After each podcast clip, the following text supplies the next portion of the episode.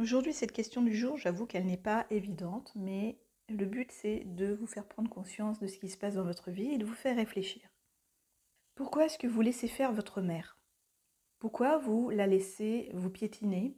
Pourquoi vous la laissez mal vous parler? Pourquoi vous la laissez vous toucher, peut-être vous frapper? Pourquoi vous la laissez faire?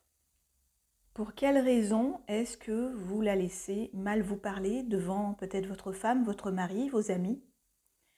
Pourquoi est-ce que vous ne lui dites rien? Pourquoi est-ce que vous ne lui répondez pas? Pourquoi est-ce que vous lui trouvez des excuses face aux personnes qui ont été témoins de, la scène? Pour quelle raison est-ce que vous ne bougez pas, vous ne dites rien? Alors que si ça avait été fait et dit par une autre personne, vous auriez, je pense, sûrement dit quelque chose, fait quelque chose, en tout cas vous vous seriez euh, défendu. Pourquoi est-ce que vous laissez votre mère toxique faire ce qu'elle vous fait actuellement, euh, physiquement, mentalement.